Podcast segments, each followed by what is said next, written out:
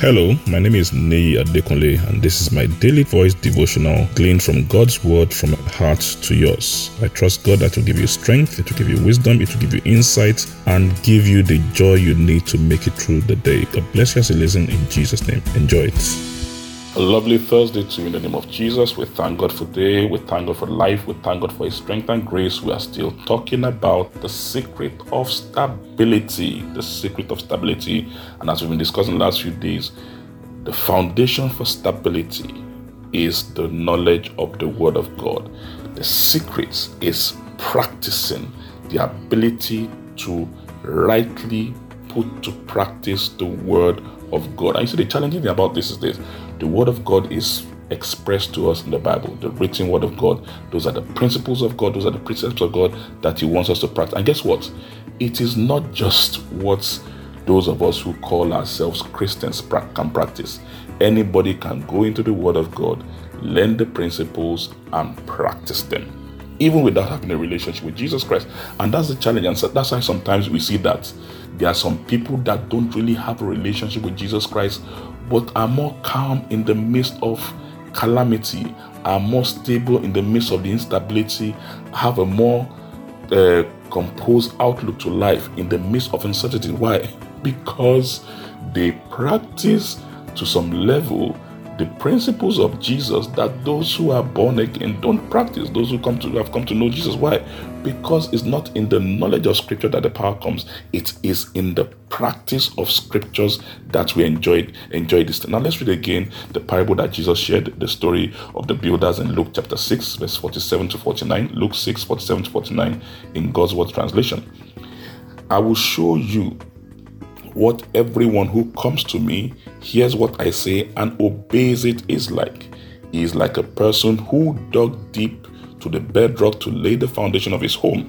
When the floods came, the flood waters pushed against the house, but the house could not be washed away because it had a good foundation. Verse 49 The person who hears what I say but doesn't obey is like the person who built a house on the ground without any foundation. The floodwaters pushed against it, and the house quickly collapsed and was destroyed. See the story? Two of them had exposure to the world the one that built his house on the sand and the one that built his house on the rock.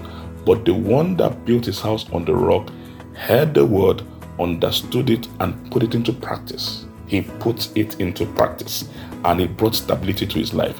The floods came, the winds came, there were changes, there were difficulties in the environment, but in spite of all that, he was able to weather the storm and stand strong. Why? His house was built on the rock. His house was built on the rock.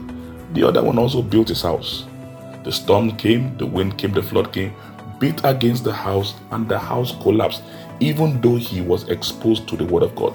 So the lesson Jesus is teaching us here is this my word is the secrets, the ideologies of Jesus, the truths of Jesus, the principle of Jesus that is put into practice is the secret to stability. The more of the word we know, the more of the word we understand, and the more of the word we put in practice, the more stability we enjoy in our life. That's why you can see that people can be both Christians, they might both love God, they might both be, you know, in the same church, the ministry. But one is enjoying greater level of victory, greater level of stability, and the other one, why? Because he's giving himself more to the practice of the word of God. Let's go beyond quoting right. What do I mean by quoting right? You know, we can read the Bible and quote from Genesis Revelation it's beyond quoting right. The ability to quote is good, is important, but it takes much more than quoting right. It is the applying right that makes the difference.